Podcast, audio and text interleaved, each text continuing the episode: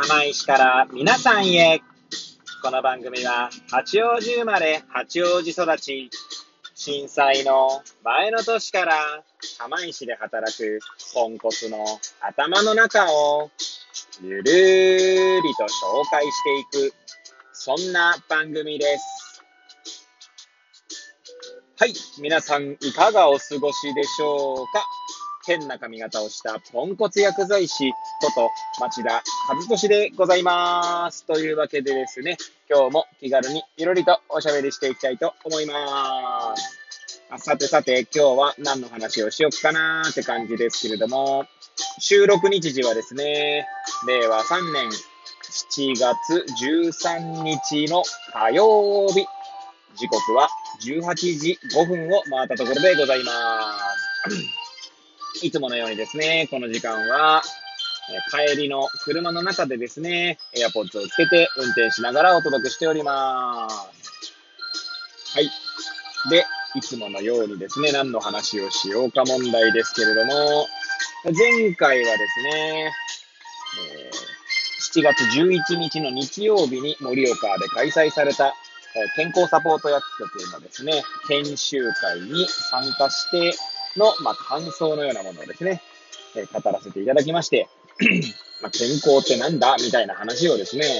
まあ、私が、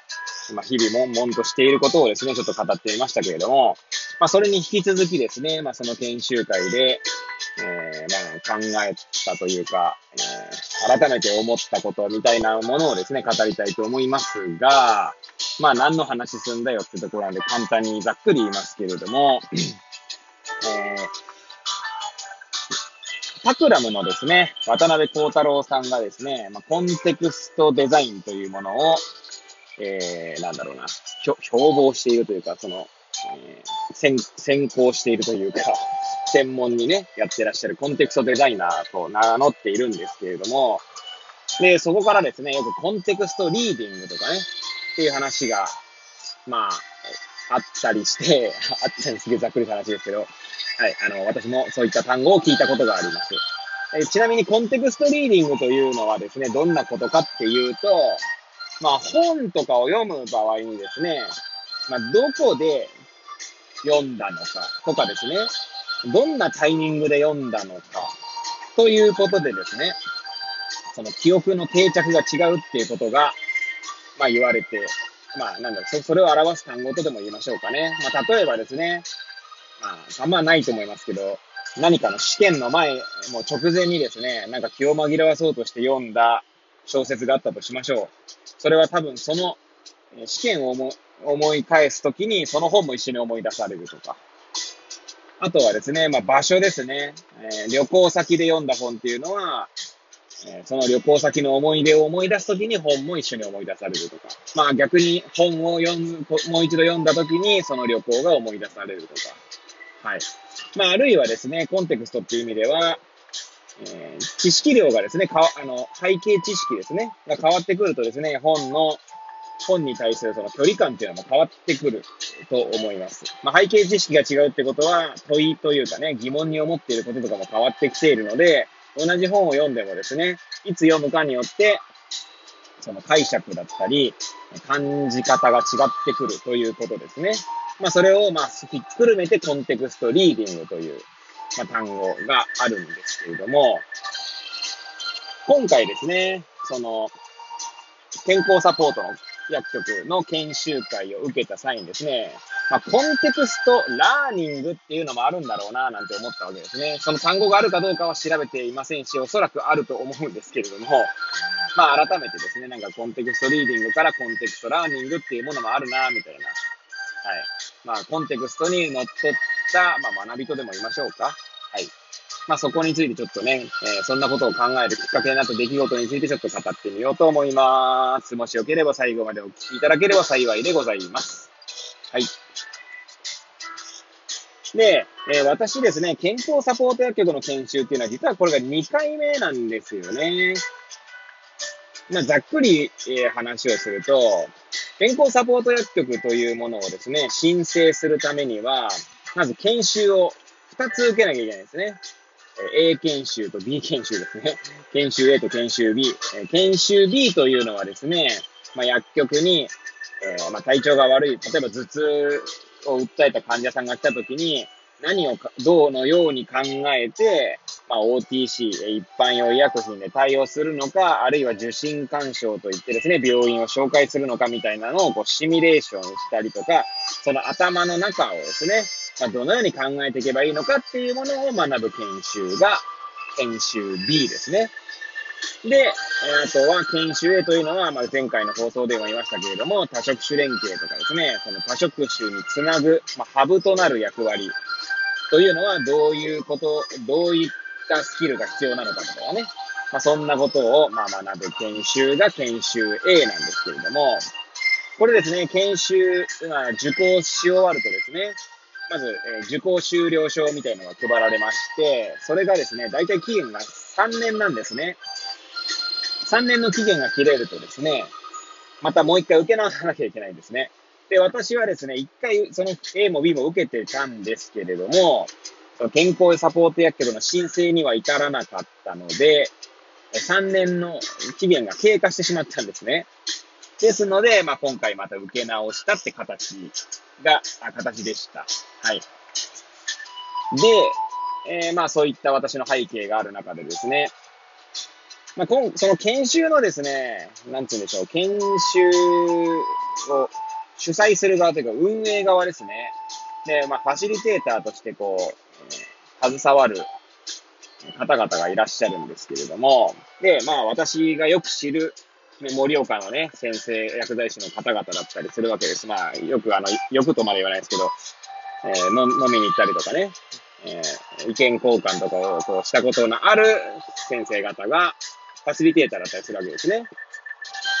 で、今回ですね、久しぶりに会った人とかがいて、まあ、尊敬する薬剤師の先輩がですね、あの、こうやって話しかけた時にですね、まあ、第一声で言われたのはですね、まあ、私、あの、町田和俊なので、マッチーってよく言われるんですけど、いや、もうマッチーはこれ受ける必要ないよね、ぐらいなことを言われたわけですよね。はい。で、まあ別にあの、いやいや、そんなことないんすよ、みたいなことを言ってたわけです。